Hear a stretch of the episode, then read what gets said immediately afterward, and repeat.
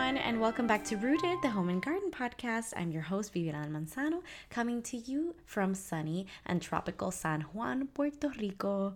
I wanted to make a follow up episode to my three bad garden habits to break episode. So I just want to talk a little bit more about Monsanto, Agent Orange, weed killers, all around herbicides. So here's the deal I talked previously about how Monsanto is actually the producer of Agent Orange, and it is also the producer of Roundup. So if you didn't catch my last episode, go ahead and check it out.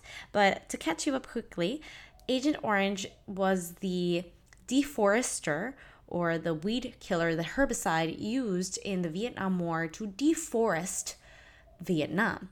And to this day, there are patches in the Vietnam beautiful jungle that will not grow anymore because of this terrible herbicide that was sprayed above Vietnam. And I wanted to talk about this because I just really want to emphasize on the horrible idea that it is to use Monsanto products such as Roundup or Monsanto linked products such as Miracle-Gro in your garden. Don't use them. Do not use them. So here's something that I looked up online, and I'm going to read it to you very quickly. It's um, in the Agent Orange Wikipedia page. So it says up to 4 million people were exposed to the defoliant. The government of Vietnam says that as many as 3 million people have suffered illnesses because of Agent Orange. The Red Cross of Vietnam estimates that up to 1 million people are disabled or have health problems as a result of Agent Orange contamination.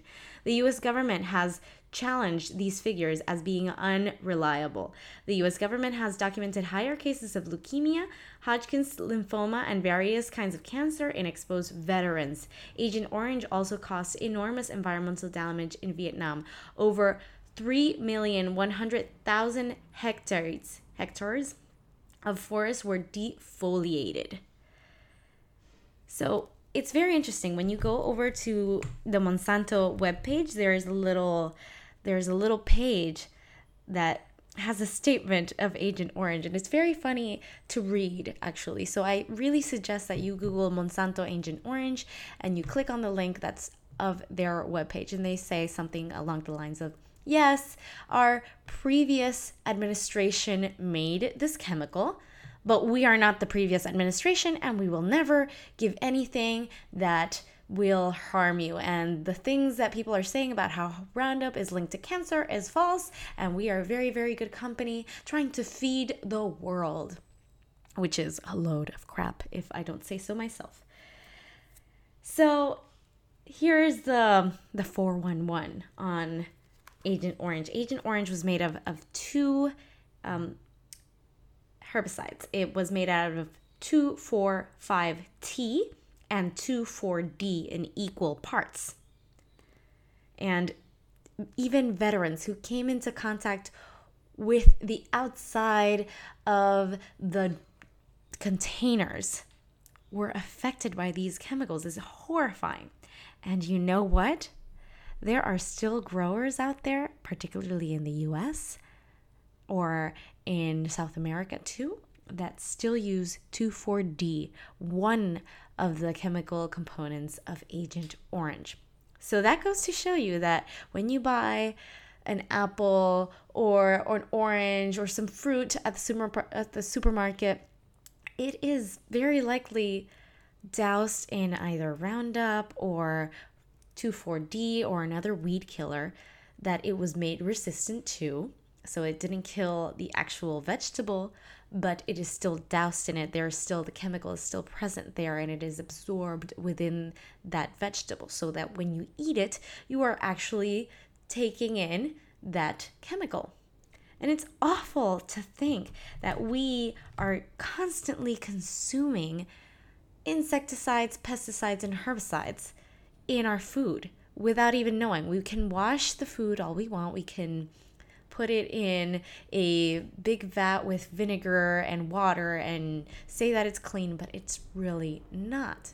So these chemicals are found even in the meats that we consume because oh, chickens are fed with this grass or this this corn that was doused in this chemical so that when the chicken or the or the cow eats it they consume it they absorb it and then when we eat them we are consuming these chemicals too.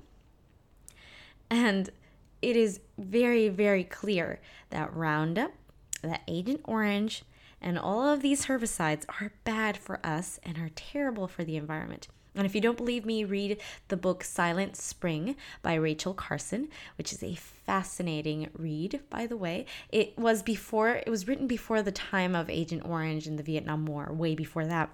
But it's still a fascinating read because she's talking about how in the 40s and 50s when they started using these chemical herbicides and these chemical pesticides and insecticides, the spring started to go silent.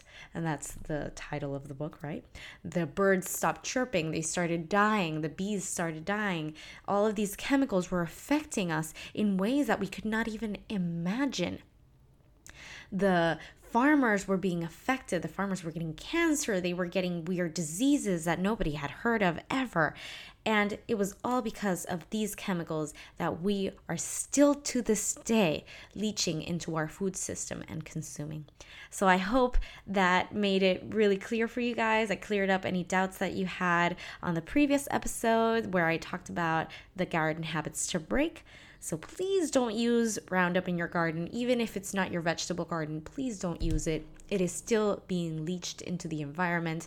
You could still potentially harm the earth, the birds, the bees, and even your water system by using these chemicals. I hope you enjoyed that. Please have a great day. Leave a review on my podcast if you liked it. You can review on Apple Podcasts or on Spotify. I would love to hear from you. I also am on Instagram at Rooted PR. Have a great day, guys. Thank you for listening.